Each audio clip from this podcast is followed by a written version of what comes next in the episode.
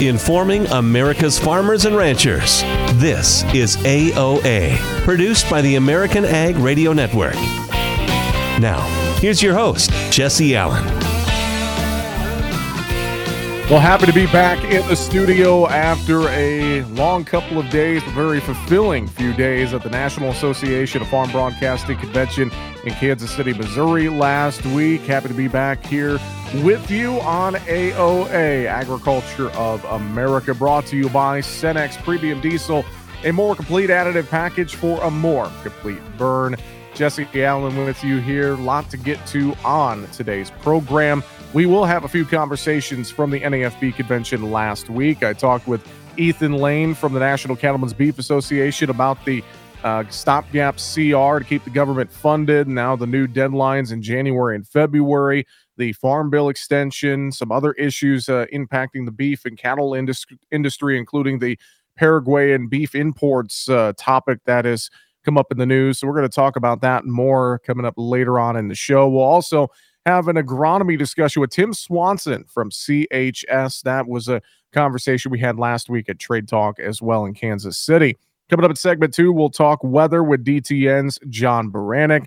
Sounds like we could be getting some rain in Brazil this week. So I know that'll be a, a big talking point. Be interesting to hear what John has to say. Kicking things off, though, let's take a look at what's going on in the markets. Darin Newsom, senior market analyst with Barchart, joining us to kick off the program today. Darin, great to talk with you and uh, hope you had a great weekend. Yeah, it was a nice weekend, Jesse. Uh, you know, and it and really it just kind of sets the stage. You know, Sunday night into Monday, we were now into the holiday season. You know, we've got the uh, U.S. Thanksgiving holiday here, kind of breaks up this week, and then from here through the end of the year, it's uh, you know just one long holiday. It seems like with with trade volume dying down and but there's still a lot going on. As you mentioned, all eyes are going to be mm-hmm. on Brazilian weather. There's there's headlines uh, across across the globe, so a lot to keep track of, even though uh, we may not see it in trade volume. Yeah, and it's an interesting week. I always find this week peculiar, Darin, be, with mm-hmm. with Thanksgiving on Thursday and then a, a shortened session on Friday. It, mm-hmm. it always it's always interesting uh, with traders. It feels like you know there's a lot of them that just they don't pay attention to the market on Friday, but I always seem like it can lead to some extra volatility uh, yeah. depending on on what's going on in the marketplace, Darin. Yeah, the lower volume uh, certainly makes it it makes it possible, makes it likely that we can see wider trading ranges because it doesn't take as many orders to move something. And then before we went on, you mentioned something, and you're absolutely right. Uh, it's also December option expiration uh, this coming yes. Friday, and, I, would forgotten that little tidbit. Uh, so that just adds an extra layer of nuance, a little a little more fun uh, to a day when everybody's trying to, you know, it, it's a short session, everyone's trying to settle in and watch football anyway uh, here in the U.S. Uh, this certainly makes it fun, particularly in years when you see big moves uh, like what we've seen in some of these December contracts. Yeah, and I'm I'm glad. Thank you for looking that up because I couldn't remember if it was December options coming up later this week or not. But I think that just goes to show uh, some more added volatility mm-hmm. could be possibly there. Soybeans uh, a little higher to start the week on Monday. You shared something with me mm-hmm. uh, earlier this morning uh, about watching the presidential election in Argentina, how that yeah. could maybe be having an impact right now in this bean market. Yeah, that the the initial overnight trade was really interesting to watch as as Jan Beans dropped 13 and a quarter cents and they immediately uh, came back and rallied 11 and three quarter cents. So we had a 25 cent range within the first hour. Uh, and, and that was really something. And then as we moved through the overnight session through uh, early Monday morning, we we saw continued support. Now, you know, initially to me it looked like nothing more than what we tend to see uh, with uh, some commercial buying coming in. We've seen the big sell off. Uh, you know, buyers are, are probably coming to the U.S. for some soybeans here. But then someone mentioned to me that you know this this there was also a lot of chatter about the uh, the uh, the Argentine pre, uh, presidential election, and what happened there was that the the incumbent lost lost by a large margin, and a far right candidate won. So there is a lot of uncertainty now uh, as to what this could mean not only for the, you know, Argentina's relations with other countries, uh, but Argentina's role as as the world's largest soybean uh, meal exporter. Uh, so I, I went over and I was I was studying the the bean meal market a bit this morning, and I didn't see anything overly dramatic. Yes, it was very similar to what we saw in soybean sell off rally and so on. Uh, but I didn't see anything way out of line. But it is going to give us something to watch. You know, what does the new president say? What is the rhetoric going to be? What is his stance with the world's largest buyers, China, and so on? Uh, how is he going to approach this? We've seen this sort of thing before. We've seen it in the U.S. We've seen it in Brazil. Uh, you know, all of the major players in, in the in the oilseed complex have gone through this same thing. And at the end of the day, a couple years down the road, the status quo remains the same. The U.S. has dropped away uh, from being a, a major player uh, in, in, in, the global soybean market, and and now we'll see what happens with Argentina. It will this affect uh, its role as the world's largest soybean meal exporter? I think it's going to be fascinating to watch. Yeah, that is uh, some great, interesting thoughts uh, that I, I, would agree. We're going to have to watch that pretty closely moving forward. Uh, in the case of corn, pretty mm-hmm. quiet, low volume to start the week. I know some folks are worried about uh, going down and setting uh, some new lows in D's corn potentially here. I mean, if you look at a at a cord chart right now, uh, are you concerned we could break even lower than we have, Darin? There, there is a concern. Uh, the most bullish factor for corn right now is the large net short futures position held by the fund traders. If we go back to last Friday's uh, CFTC commitments traders report, and again, I, I look at legacy futures only, uh, it's the easiest one and one that makes the most sense when we're talking about trends and so on. Uh, the, the fund side or the non commercial side increased their net short futures position in corn by another 3,160 contracts. So it pushed it out to 109,200. It's not it's not huge. It's not record. It's not record large, but it is big enough that, that you know for no other reason fundamentals don't have to change but for no other reason except we're coming up on on december uh, delivery period. We're heading into the holiday season. There's not going to be much happening. If that group starts to cover some of that position we could actually see corn rally. Fundamentally it has no reason to rally. Fundamentally it could easily go to new lows. Uh, mm-hmm. uh, but if we see the funds starting to cover some of this short that does open the door to a bit of a rally here to close out not only november but work our way into december cattle markets as well, cattle on feed from Friday afternoon. I would say that report was relatively neutral. Darin, yeah. what's your thoughts on that report? You know, to me, it's a bunch of nonsense because I mean, these are numbers as of November 1st. And so it tells us, while it gives us kind of a roadmap as to where we were, uh, and we can see, you know, what USDA has it pegged is what was placed and what was marketed and, and what, you know, final numbers were on feed were. The market's already known this for at least four weeks. So, you know, it, it's really nothing new. And we're not seeing much of a, of a knee jerk reaction here this morning. We've seen live cattle, both sides have unchanged. Uh, but what it's really going to boil down to is, you know, are, fundamentals going to be continuing to grow a bit more bullish? Is basis going to stay strong? Are we going to see the cash market starting to firm? These sorts of things. Uh, boxed beef has been under a good deal of pressure here so far in November.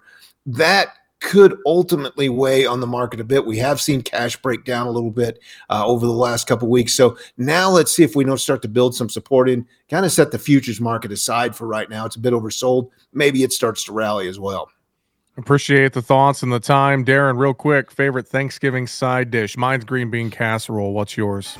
My favorite side dish would probably have to be, I, would probably be leaning towards, you know, the same sort of thing, some sort of green, green bean casserole, something along that line. Awesome. Darin Newsom, Senior Market Analyst at Barchart. Thanks for joining us. Happy Thanksgiving, Darin. We'll talk to you soon. The same to you, Jesse. Thank you. All right, coming up next here on AOA, brought to you by Cenex Maxtron Synthetic Diesel Engine Oil. We'll talk with DTN's John Baranick on the way right after this.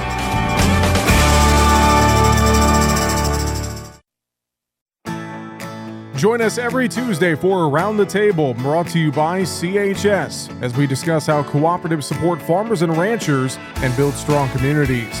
Each week, we'll chat with voices from throughout the cooperative system. From global market access to local expertise, we'll explore how co op ownership means you own a world of opportunities. Tune in on Tuesdays or visit cooperativeownership.com to learn more. Non attorney paid spokesperson. Could your house go into foreclosure? Are you behind on your mortgage payments? Does it seem like the bank has no interest in helping you save your home? And you feel like you have nowhere to turn for help? Then we have good news for you. Foreclosure Protection Services can help save your home as they specialize in foreclosure assistance. That's all they do. If you're behind on your mortgage payments, being threatened with foreclosure, have been denied a loan modification, or been the victim of a predatory loan, it's critical that you call Foreclosure Protection Services now at 800 926 1701. Their network of attorneys and their agents are available to speak to you now. If you're behind on your mortgage payments, Foreclosure Protection Services can help stop the foreclosure process. Call today before it's too late. New laws are in effect that may save your home. Call Foreclosure Protection Services now at 800 926 1701. 800 926 1701. That's 800 926 1701. Young farmers don't listen to the radio, right? Wrong. In a recent survey, 74% of young producers said they get their most important agricultural information from their trusted farm radio station. Surprised? Don't be. If you think about it, it makes perfect sense. Radio is the perfect companion because it goes with you everywhere. Whether you're in the shop, on the combine, or in the truck, Farm Radio is right there with you. This message brought to you by the National Association of Farm Broadcasting. Adopt US Kids presents What to Expect When You're Expecting. A teenager. Learning the lingo. Today I'm going to help parents translate teen slang. Now, when a teen says something is on fleek, it's exactly like saying, that's rad. It simply means that something is awesome or cool. Another one is totes. It's exactly like saying, totally, just shorter. As in, I totes love going to the mall with Becca. Another word you might hear is jelly. Jelly is a shorter, better way to say jealous. As in, Chloe, I am like so jelly of your unicorn phone case. You don't have to speak teen to be a perfect parent. Thousands of teens in foster care will think you're, um, rad just the same. To learn more, visit adoptuskids.org. A public service announcement brought to you by the U.S. Department of Health and Human Services, Adopt U.S. Kids, and the Ad Council.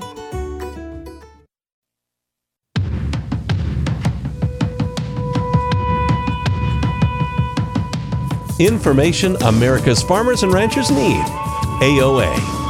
Now, back to Jesse Allen. Well, I know a lot of folks are keeping a close eye on the weather forecast here for this week ahead with Thanksgiving travel coming up here. A lot of uh, a lot of folks are going to be uh, making their way around the country for those uh, Thanksgiving gatherings, and we're going to dive in and take a look at what's going on with the weather, and also get an update on South America, Brazil specifically here as we uh, get back to things on AOA Agriculture of America, brought to you by Cenex Premium Diesel a diesel that doesn't mess around. Joining us now to give us a look at that weather forecast, DTN meteorologist John Baranick. And John, uh, we ended the last segment with Darin Newsom asking your favorite Thanksgiving side dish. Um, my producer Paul said his is stuffing, and that Tuesday's National Stuffing Day. I didn't know that. What is your favorite Thanksgiving side dish, John? Oh man, it's so hard to choose. Like I'll I'll take just about everything and I'll eat all of it. Uh, you know, I always engorge myself pretty good on Thanksgiving, yeah. whether it's turkey, mashed potatoes, sweet potatoes, stuffing. Uh, you know, you I know I heard you talk about yours was green bean casserole. That mm-hmm. one's probably the one I I stay away from the most. But uh, you know, everything else, man, just pile it on my plate. I'll eat it all day long. Yeah, I am. I'm a firm believer in the if I see food, I eat food diet. So that's that's where I stand on Thanksgiving for sure. Well, hey, speaking of Thanksgiving, as I mentioned, uh, I know a lot of folks keeping an eye on that weather forecast here for this week ahead uh, with Thanksgiving travel plans and more, whether they're driving or flying. And I know a lot of our farmers are uh, mostly wrapped up with field work, but maybe some lingering field work out there as well that uh, looks to dodge some rain showers or even some snow showers. So, what are we looking at for this week ahead here across the U.S.? What are some of the big features you're keeping an eye on, John? Yeah, overall, it's a pretty active weather week. Um, just depends on where you are, uh, obviously, in in the country. But you know, we, we saw this system move out into the central and southern plains here over the weekend, and it's going to be kind of cruising through the eastern half of the country here over the next couple of days. Uh, we're looking at some widespread rain for for really a lot of the country here. It's it's really starting to to move into the the Mississippi Valley today and tonight, and then uh, through the eastern Midwest and the East Coast tomorrow and into Wednesday. So um, that that'll be the one part of it is just kind of the widespread rain we're looking at. It's it's thankfully going over some areas that are in drought and could use some rain. uh, before those soils freeze up. But you know, some of those folks that are still up in Wisconsin, Michigan, Ohio, still got some work to do yet. Um, you know, we're gonna hopefully get it in today because tomorrow looks pretty wet. So um, we'll, we'll, be dealing with that. It's also going to be pretty breezy with this system too. There's some areas here that we could see mm-hmm. 40, 50 mile an hour wind gusts out of it. Um, but you know, that's that's fall fall storms for you. That's it's it's pretty typical. Um, you know, it's it's kind of nice that we get kind of a little bit of a break in between for Wednesday and Thursday. Uh, we don't have a whole lot going on. Uh, so if you're traveling before, or you know want to go play football out in the backyard on on Thanksgiving, um, overall not too bad in terms of precipitation at least. We will see a cold front drop down from Canada here, though, from Wednesday, Thursday, and getting to Friday, just kind of slowly sagging south through the country here this week. And um, uh, it will be bringing temperatures down quite a bit. Um, you know, mm-hmm. we've been pretty fortunate that, you know, much of last week uh, was really warm. So we saw some record warmth in some areas um, just on a couple of days. Um, but you know this this cold front that comes down is is bringing some some colder air when you compare it to where we've been and where we are now. But you know it's not too far off of of, of the actual normals. So um, mm-hmm. it, it, it's going to feel colder, but it's not going to be that extreme, which is which is nice. But it may produce some snow. Um, the, the place we're really looking at though is really the high plains. So it's okay. kind of hard to to to point out kind of an eastward extent to it. But if you go from the Rockies out east about a, a good 100, 150 miles, we're looking at some snow uh, in some of these areas from from southwestern Mon- or southeastern Montana down to, to Colorado and, and maybe parts of western Nebraska and Kansas as well, getting some snowfall too. Uh, the closer you are to the mountains, it could be it could be heavy in some of these areas, especially Wyoming, um, where we look at we might be looking at over a foot of snow out of it. So if as long as we're not in these areas, um, uh, the holiday's not too bad. Just a little bit on the chilly side. All right, all right. Now with some of this uh, precipitation that's going to work through this week, are, are we uh, thinking any of that is going to be a big help to the Mississippi River at all, John? What do you think about that? I think it's going to do some. Um, you know, a lot of the the heaviest rainfall is actually going through that lower Mississippi Valley uh, where we've been building drought over the last uh, couple months, really, and into the Tennessee Valley as well. Um, and you know, a lot of what feeds that Mississippi, the southern half of the Mississippi River, is what goes on in the Ohio River. Um, and that's that that's been an area where we've seen kind of showers dodge off to the north or off to the south, and they've been kind of on the drier side of, of everything. This week, mm-hmm. though, it looks like they're going to get some pretty decent rainfall in there. So um, I, I, think the, the, the the lower Mississippi, you know, which you know trended up for a little bit and then kind of went back down last week and, and early this week. Uh, it'll take some time, obviously, getting from the from Ohio all the way down to Memphis say. Sure. Um, but uh, at least we'll be perking up uh, uh, water levels there with with a little bit of time. We'll just get we're just going to need more and more of these uh, coming through here over the next couple of months to to really help out with that. All right, John, let's turn down to South America, Brazil, Argentina, Brazil specifically. I, I know this has a lot of uh, market impacts right now, of course, is what's going on with their weather. We had that stretch of hot and dry here in central Brazil last week, but now it appears that some of those heavier rains from southern Brazil may be making their way a little farther to the north this week. So, uh, tell us about that. Is that the case? What are we seeing in Brazil this week? Yeah, that is the case. Um, and it's, you know, uh, if, if it wasn't so dry and hot the last several weeks uh, there in central Brazil, we we wouldn't really be talking much about it because it's just their typical wet season showers they normally see. Uh, they just haven't had those really for any consistent period of time here to start off their, their wet season. So they're finally getting into these more consistent wet season showers and thunderstorms. Um, you know, they are scattered in nature, so not everywhere gets hit every single day. Uh, and, you know, some areas are probably going to be missed out a little bit more than others. And, you know, we know how thunderstorms work here in our uh, neck of the woods. Mm-hmm. They happen that down there the same way. They just happen to have it just about every day down there. So, um, you know, it, it's looking like it should, honestly, for for late November. The question, the big question there for Central Brazil is, it, does it last? And um, you know, we're seeing kind of signals for for next week to see these showers that are still going to be around, be a lot more isolated. So um, the coverage is going to be lower than, than is typical, uh, and that means amounts are lower. And um, you know, when you when you when you see that um, that's typically what we see during El Nino. And we weren't really expecting these long, hot, dry stretches. We were kind of expecting showers to be there, just be a little bit more isolated and not kind of put down the typical rainfall they see. So we're, we're kind of, you know, making up a little bit of lost ground here uh, this week, but it doesn't mean it's going to last. So um, they, they, they've still got some uh, uh, work to do down there in central Brazil.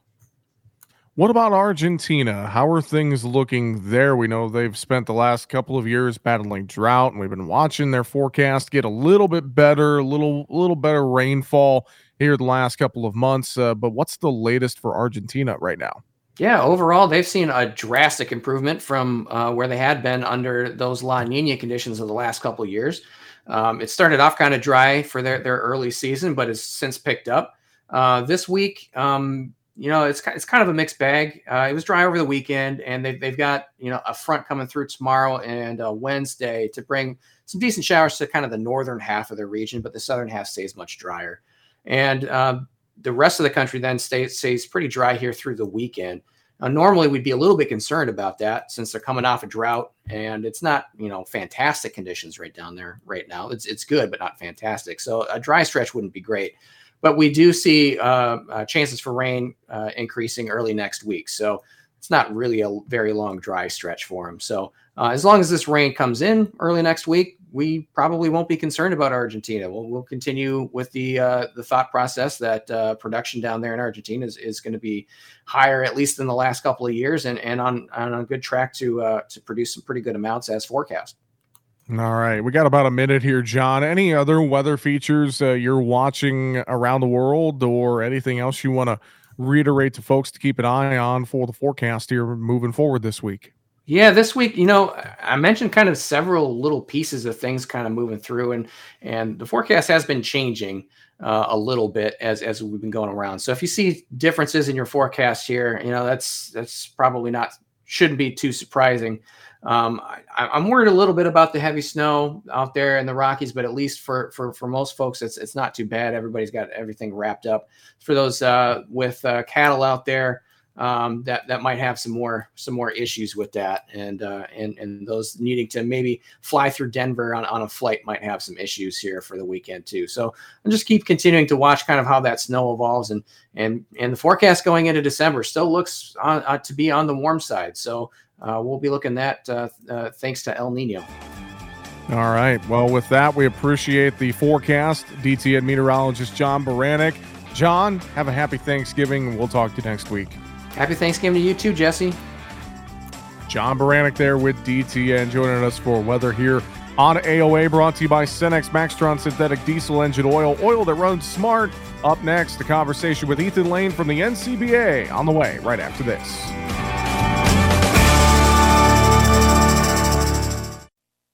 In today's troubled world, our USA Armed Forces stand ready to protect you, your family, and our American way of life. When veterans return to civilian life, they deserve your recognition and support. You can help put vets to work by donating your car, truck, or van to Patriotic Hearts. Your donation will directly support programs to help vets find jobs or even start their own business. Donate today for fast, free pickup of your vehicle, running or not. Operators are standing by to answer questions about making a tax deductible vehicle donation. Find out how you can make a difference in the life of a United States veteran. Call 800 209 6416 for 24 hour response. Call 800 209 6416. 800 209 6416. That's 800 209 6416. You're listening to AOA for the American Ag Network. I'm Richard Ristvet with this market update. Grains and oilseeds are mixed this morning. Corn is hovering around unchanged with a slightly bearish tone to them. Wheats are mixed. Kansas City is higher while Chicago and Minneapolis are mostly lower. Soybeans, however, they are sharply higher this morning. That's after dipping below the 20 day moving average and reaching a key support area near 1325. Strength is coming from bean oil futures. That's following a stronger crude market higher, while soybean meal, after plunging $35 from the highs in the last four days, is also bouncing after breaching its 20 day moving average. Now, soy meal is still trading lower, however, it has rallied some $8 above the Sunday night low. U.S. soybean exports have also recently been on the upswing as it does appear that China has become nervous from the bullish Brazil weather, but this week's added moisture there could slow some buying interest. Now, the rains in center west Brazil are starting. Widespread relief is starting to arrive in some of the parched areas of center west Brazil with a half an inch to two inch and even locally up to six inches expected across 80% of the soybean belt. Northeastern areas are expected to be most at risk of missing out, however. Another round of rains is expected late week before a drier week two outlook. Now, also in South America, in Argentina, there is a new president elect. It's Libertarian Javier Milei and that shocked the world when he won a runoff presidential election over the weekend. That ousted the two primary parties that have been battling over Argentina's futures for decades. Milei won the election with 56% of the popular vote, including support from young people eager for a change, but also with the widespread support of production agriculture. Argentina has tremendous agricultural potential, but the potential is held down by aggressive tax policies used to pay for its extensive social programs. And crude oil prices are rebounding again this morning from last week's collapse. You're listening to AOA for the American Ag Network. I'm Richard Ristvet. Teachers are dynamic leaders, shaping a new generation.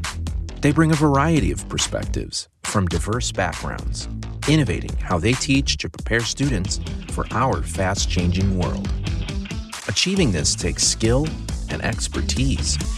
They're tireless explorers, creatively discovering a universe of solutions, telling stories, experimenting, inspiring, mentoring connecting cultures, and connecting with each other. Leading by example. Experience the unique joy of helping students thrive. Teaching is a journey that shapes lives. Are you ready to begin? Explore teaching at teach.org, a campaign supported by the U.S. Department of Education, Teach.org, and 1 million teachers of color.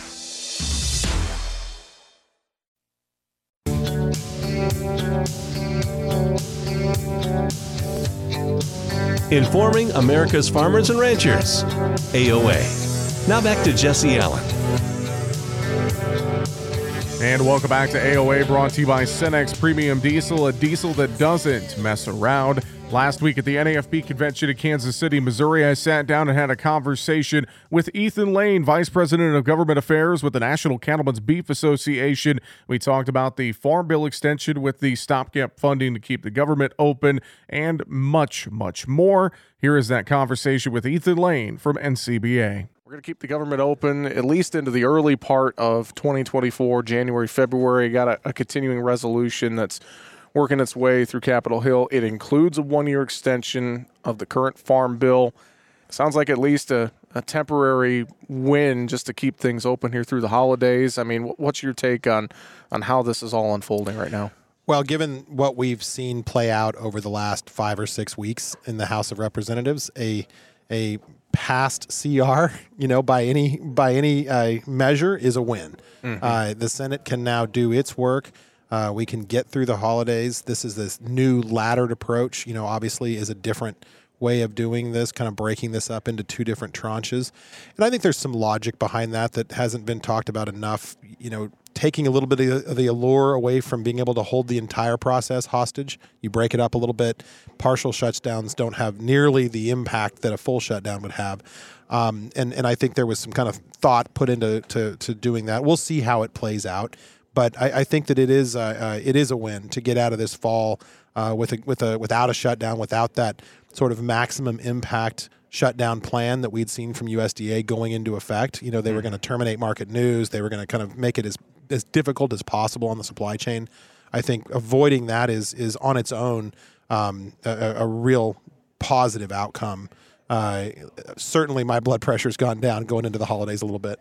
Are we worried? This is a thought that kind of crossed my mind. I know with uh, House Speaker Johnson getting this CR through the House, having to pull some votes from the Democratic side, and I know that some of the hardliners weren't for his plan do we worry that those hardliners could blow things up again and possibly try to kick Speaker Johnson out now because they're not happy? Is there any of that worry on Capitol Hill? There, there, there has to be, but I think there's also got to be a little bit of self-reflection and I'm I'm being real generous here. There's got to be a little bit of self-reflection amongst that real fringe populist contingent in the House Republican Conference. They broke the mechanism. It stayed broken for weeks. Mm-hmm. Um, th- this has not been popular with the American people. It has not been popular with Republicans. And and so for them to come back in and, and do it again, I think would be wildly unpopular. Um, you know, these members, even in safe Republican districts, aren't untouchable. You look at Lauren Boebert; that's a pretty safe district, and she is in danger of losing that seat. Um, that speaks to the fact that these these folks can push the push things too far. Um, I also think that there was more loaded into the McCarthy thing than just that clean CR that they were frustrated about because the CR they passed yesterday was basically exactly the same, except split into two. Um, and the vote totals broke down in, in a very similar way. Um, there was just a lot more angst, I think, built up around McCarthy with some of these members. Certainly, we saw that play out with some of the um, almost physical violence playing out on Capitol Hill in the last couple days. You know, the McCarthy elbow incident. Um, uh, people are just are, are just pretty keyed up at the moment. I think getting past that and and moving forward is going to be helpful it doesn't sound like there's going to be any immediate ramifications for Speaker Johnson by by getting this thing moved through. We'll see what January looks like. You know, when they go home for Christmas and get some feedback from their constituents, that'll help inform how they how they engage after the holidays. Ethan, let's talk uh, about the farm bill as well. Getting a new farm bill. Uh, Chairwoman Stabenow on the Senate Ag Committee has said this week she feels like there's a lack of urgency in farm country to get a new farm bill done. Do you feel like that's a case that there's a lack of urgency or, or, not right now? I think it depends on the commodity. I think that uh, in, in some of the, the row crops, I think certainly there's some urgency to make sure that that lapse doesn't persist beyond the end of this year. Sure. Um, and and I think that's been well articulated by by the, the the trade associations in DC. They've made that case to the committees. Um, you know, we're in a little different spot. We don't have some of those big programs to protect um, so we, I think, we're, we're probably a little less concerned about the what would happen with the lapse in funding. Um, you know, certainly the conservation dollars in the IRA last year are helpful on that front. It kind of gave some some longer run out to some of those conservation programs. Um, but I think it depends on, on on your your individual situation on a commodity by commodity basis. But certainly across agriculture, punting this thing to September gives everybody the ability to kind of take a step back and relax a little bit. I want to talk about Paraguayan beef imports. Uh, this whole deal to me doesn't make a whole lot of sense, Ethan, yeah. in terms of USDA allowing these beef imports from a country where they have this huge, long history of disease yes. in, in their cattle. I mean, what is going on here? You know, that's a great question. I mean, we, we are incredibly frustrated to even be having this conversation. Um, this is a country who uh, was last inspected by USDA APHIS and, and USDA FSIS back in 2009 and, and 12, respectively. So they haven't been down there to look at these operations in a decade or more. And that is supposed to be sort of the bellwether for whether they have that equivalency with the U.S. system. I don't know how they can possibly feel that they have a, a real grasp of that, given uh, you know how outdated that data is at this point. And to your point, that that history of disease, you know, we've we've been in this this uh, discussion loop with Secretary Vilsack and his team expressing our frustration over Brazil for the last year or two, asking for them to be their access to the U.S. to be suspended because of their failure to timely report atypical BSE cases. That same sort of lack of a central competent authority, I think, persists in, in countries like Paraguay as well you know their diagnostic capabilities aren't up to snuff. Their ability to to you know accurately, quickly diagnose mm-hmm. a condition and respond to it isn't anywhere near where where we are here in the United States. Um, and and to just allow them to to have that same access is is is reckless and, and something we're incredibly concerned about. We're going to continue to be vocal about it, and and we're going to look for some options to make sure that we protect the U.S. supply chain. Should the American consumer here in the short run be concerned right now or not? No, no. That I, I think that there's there's there's got to be some some you know distinction made there between between those two things. I mean, any product coming into the country that's going to go through that that USDA inspection process, if it's you know further processed or included in something else, I mean, we're talking about things like lean trim that are going to go into ground beef. I don't think people are going to be eating a lot of you know muscle cuts coming out of Paraguay in the, Sure. in, the, in the in the foreseeable future.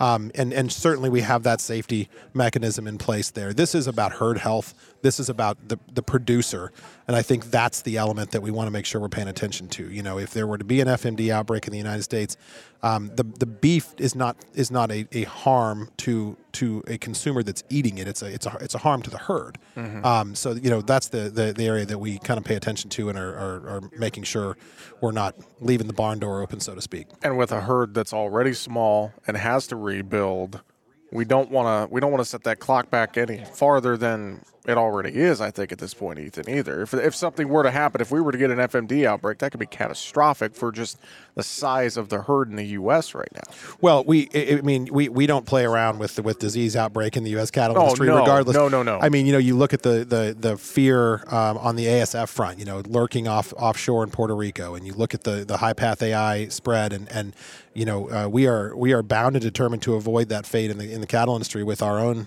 you know, with, whether it's FMD or lumpy skin disease that we're seeing, you know, spread in other parts of the world, um, and you, you do that through consistency in how you apply those standards, and and ensuring that you're you're you're not using, you know, access to the U.S. to incentivize behavior in foreign governments. And, and, you know, that's a statement that we've heard from USTR, from Katherine Tai in the last year.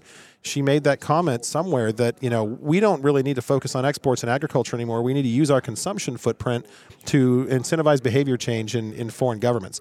Well, on behalf of the cattle producers that I represent, we disagree. We need that access. We need those foreign markets, and and we don't want you using us as trade bait, um, you know, for a larger geopolitical discussion, um, and and risking herd health as a result. We'll keep our eye on the Paraguayan beef import issue uh, for sure. I want to ask you about USDA's recent announcement. Uh, they're, they're leveling the playing field. They say with updates to the Packers and Stockyards Act and competition, uh, different measures here. What is your take? What is NCBA's take on what USDA has been rolling out here? You know, this has been a long running uh, battle uh, going back to the days of GIPSA years ago, coming out of the 2008 Farm Bill. Uh, this this uh, this directive to uh, to establish some you know some some guidelines on on what constitutes harm to competition in the marketplace. Um, the first rule, the one that's now final, is is dealing with the poultry tournament system. Obviously, not something that impacts the the, the beef side. Um, we're we're waiting for the second rule, which uh, is the inclusive competition rule. That's kind of new business. That's really in line with kind of the Bidenomics uh, program that the administration has spent a lot of time talking about. This is kind of a hot topic in the National Economic Council, um, and and that rule is a little more vague. Um, it's seeking to define what a market vulnerable individual is. Um, I, I don't know that I'm aware of a cattle producer that's not a market vulnerable individual on a daily basis. That's a good point. Um, you know, so I, I don't really know how you define that um, under the Packers and Stockyards Act, but that's what they're going to attempt to do with that second rule. Um, and then, you know, we, we understand there's going to be a third rule, or they're intending to promulgate a third rule. We would expect that that would look something like the old GIPSA rules. Um, and and by that I mean, um, you know, in the past iterations of it, it's been it's been dangerous because, it, quite frankly, it, it levels the playing field to a point where everyone basically gets the same price. And and you know, there might be some folks that feel like that's the the the way to do it. Um, we like to see that innovation in the marketplace. We like to see that competition. We like to see, you know, a guy looking at what their neighbor is doing and saying, "I'm going to do it better. I'm going to do it different. And I'm going to go seek some premiums for that." We don't want to see things that disincentivize that or or, or uh, you know trample that that that personal initiative. And this has the real danger to do that. Um, so we've been working with Congress extensively. We're looking at some uh, language in the appropriations process that would that would prevent them from moving forward with some of this, um, and th- because it really could it could really uh, be detrimental to that real explosive growth we've seen. We've got strong demand right now. We're producing some of the highest quality beef the world has ever seen, and we're doing it with the lowest environmental footprint we've ever seen. That doesn't happen by accident. That's that's innovation in the marketplace. It's market signals. Um, it's responding to consumer demand, um, and and those are good things. Those are things we want to encourage. Once again, Ethan Lane from NCBA joining me last week in Kansas City. We'll be back with more on AOA brought to you by Cenex Maxtron Synthetic Diesel Engine Oil right after this. Over the years, you've brought them into your home. You were prescribed opioids after the C section, when dad injured his back, when your basketball star tore his ACL. Opioids helped with the pain, and you held on to them just in case. But did you know holding on to unused opioids puts your family at risk? Opioids are powerful pain reducing prescription medicines, but most people who are prescribed opioids don't finish their prescriptions. So millions of unused opioids are sitting at homes across the country. And tragically, more than 100 Americans die every day from overdoses involving opioids. What can you do to protect your family? Remove the risk of unused opioids from your home. Pills, patches, or syrups in drawers, purses, and cabinets anywhere they might be hiding. To find out how to dispose of them properly, visit www.fda.gov/drug disposal. Farming is dangerous. There's dangers all around us. We work around it and we live around it every day. And we just become desensitized to what's around us. We go through safety training and, you know, we try and do these things to make sure accidents don't happen, but you just never know. There are so many farmers that I think take for granted all of the underground utilities that are there. You don't want to hit a gas pipe because that's your life. The other part of it is if you hit certain things, you're liable for it. I mean, we kind of know what's out here, but all at the same time, you, you just always call. Farm Safe 811 starts with you. Whether you're installing drain tile or doing any sort of digging, always call 811 and wait for any underground lines to be marked and have the depth confirmed. That's farming with care. But if a line does get damaged, go somewhere safe and call 911. Always keep safety in the back of your mind. Just stay humble. For more information, go to farmsafe811.org. Join us the first Wednesday of every month on AOA for the latest episode of the Monthly Grind with our friends at the National Corn Growers Association. We'll discuss the latest topics surrounding the corn industry, the relationships between corn and other parts of the agricultural supply chain, the newest initiatives and partnerships from NCGA's Market Development Action Team, and much more. That's the first Wednesday of every month for the Monthly Grind on AOA. It's a show you don't want to miss.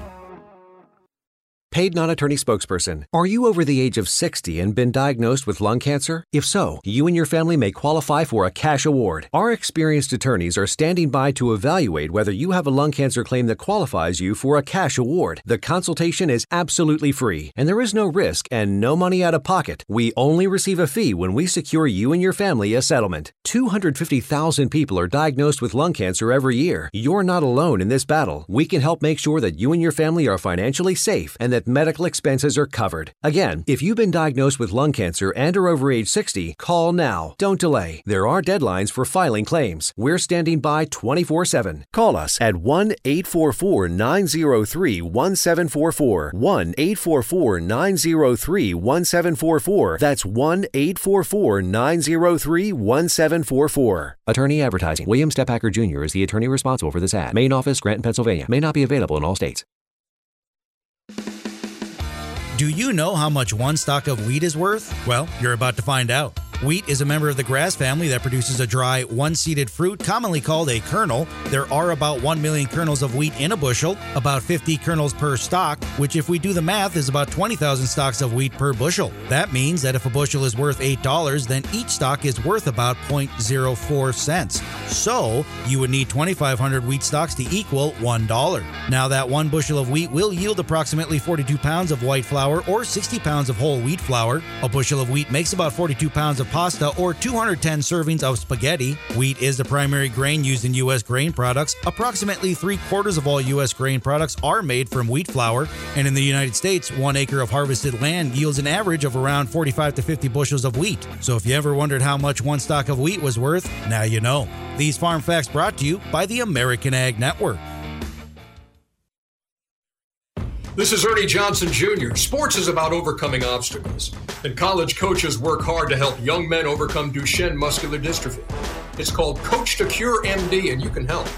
Text the word CURE to 501 501 to donate $25 on your next mobile phone bill, or go online to CoachToCureMD.org. Text the word CURE to 501 501. Help coaches cure MD. Brought to you by the American Football Coaches Association.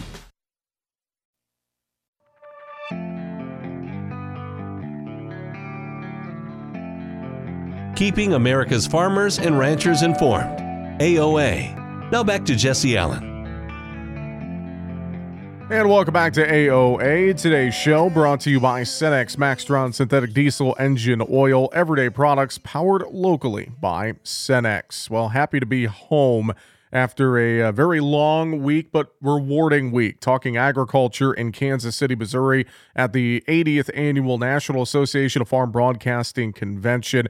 So many great conversations and catching up with folks throughout the agriculture industry. And we have uh, many more of those conversations that we haven't even got to yet here on the program that uh, I'm going to be sharing with you over the next uh, couple of days, the uh, coming days ahead here through the Thanksgiving holiday. We'll uh, talk about uh, commodity markets, Sean O'Toole with CHS Hedging, Mackenzie Billings with the CME Group talking about livestock options uh, trading. We'll also hear from Dr. Paul Sundberg, retiring from the Swine Health Information Center, Meagan Kaiser, the chair of the United Soybean Board, Andrew Brandt with the uh, U.S. Grains Council. Uh, so many more conversations coming up here over the next couple of days on AOA. Of course, we just heard Ethan Lane from the National Cattlemen's Beef Association from last week in Kansas City. Right now, I want to turn our attention over to agronomy and talk about some reminders for year end with Tim Swanson from CHS.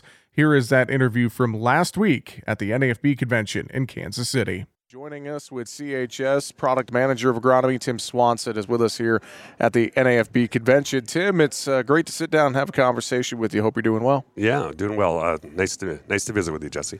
Let's dive in, and uh, it's a critical time right now. We got a lot of fall field work, harvest wrapping up, a lot of this uh, late season fertilizer application, things like that happening, fall tillage, etc. A lot of folks are trying to wrap things up here before the holidays, and then turn their attention to the next year in spring planting. Um, let's just start in, in general, uh, just thinking about fall field work right now. Any thing on your mind or any tips you would share with growers, just some things they really need to think about and remember here over the next couple of weeks?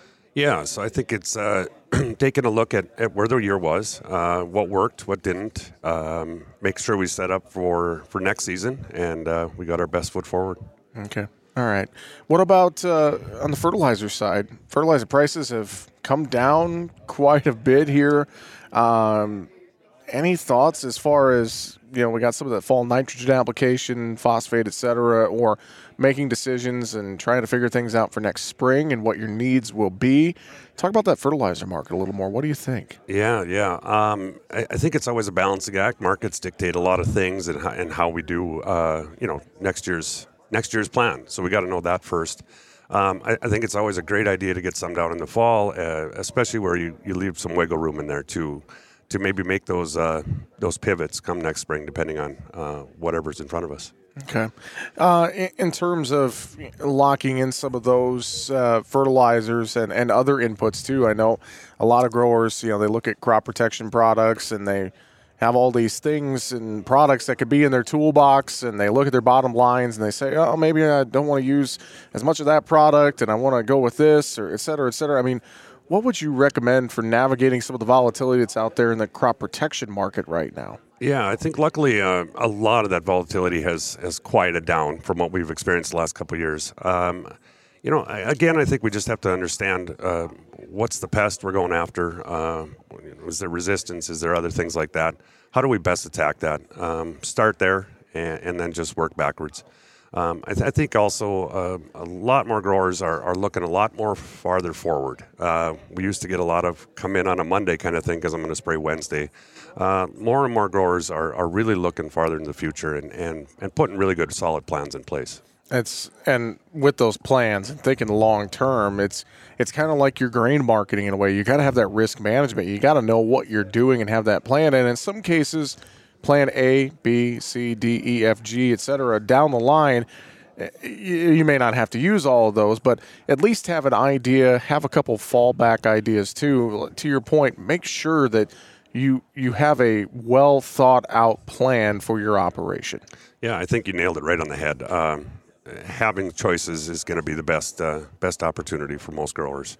Uh, to get stuck in, in one rut uh, might might leave you up against the wall along the way. So, what are some uh, important decisions that we make here the next couple of months ahead? And I know these could change ahead of spring, but seed is in there too, and, and other things. What what are some of the big things that you would tell growers to lock in? Are we worried about certain supplies and supply chains going through the winter and into next year? What what would you say would be the big one or two recommendations that growers really need to get figured out sooner rather than later? Yeah, well, I think seed is always probably uh, this is seed selling season uh, Sure. right now, and, and making sure you get those hybrids that you're looking for, uh, ones you've had success with, or, or you know just the traits that you uh, might require um, on, in in that operation. Um, fertilizer, you know, I think that's always going to be a wild card. Uh, so many times we run into a logistics thing more than uh, a supply thing. So um, I, I think it's always good. Again, we're, we're kind of leaning back towards that plan we've been talking about. But uh, anything that's on this fall, that's that much less that has to go through the system in the year. In the spring, we work really hard to to put up the assets out in the country and make sure we're we're prepared for that. Uh, but uh, still, planning is, is always best for, for everybody in agriculture. I couldn't agree more. And you know, another topic that I uh, failed to bring up yet here that I know we could have a whole other discussion on is our sustainability efforts on the operation and some of the agronomic things we do in terms of sustainability. And I know a lot of farmers need to take what they're doing on their operation from that viewpoint as well and add that into their plan, don't they? Uh, well, they, they do, and and I I think it's uh, it's a great bunch we work with these these growers, right? Uh, Sure. I've yet to meet a grower that didn't want to take care of their, their land and of course the water and, and everything. Um, a lot of stuff brewing in the background, um, you know, carbon programs and, and the sustainability, like you say. Uh, so there there might be a lot of opportunity out there, and, and a lot of it's just coming into play right now. Fantastic. Well, great thoughts. Product manager of agronomy with CHS, Tim Swanson. Tim, thanks for joining us here in Kansas City and uh, sharing some time and having a conversation. We really appreciate it. Yeah, pleasure. Thank you, Jesse. Once again, that conversation last week at the NAFB convention in Kansas City with Tim Swanson from CHS. Coming up tomorrow on the program, we're going to share more of those conversations from the NAFB convention. We'll talk hedging strategy with Sean O'Toole from CHS Hedging. We'll also learn more about uh, record participation in livestock futures and options and more with Mackenzie Billings from the CME Group.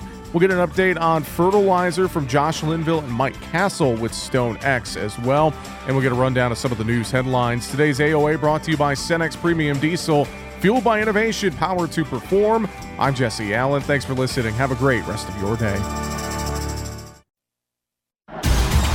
And we're back looking at another lopsided matchup, Jim. Today we have a combine taking on a train. Yeah, that heavy train is about a thousand times heavier than the combine. No competition there. Right, especially given that it'll take at least a mile to stop that train. That's 18 football fields. It's no contest. Every day, people are injured or killed trying to beat a train at rail crossings. See tracks, think train. This message brought to you by Operation Lifesaver. Sports allow us to play, learn, and grow. But there's something more important than victory. At the U.S. Center for Safe Sport, we believe every athlete deserves to be safe, safe from abuse and misconduct on and off the field. We equip athletes, parents, coaches, and others with the right education to recognize, prevent, and respond to harmful behavior. Join the movement to champion respect and end abuse at uscenterforsafesport.org. I'm Shanola Hampton. Every day, millions of people face hunger. Today, I will share with you some of their experiences.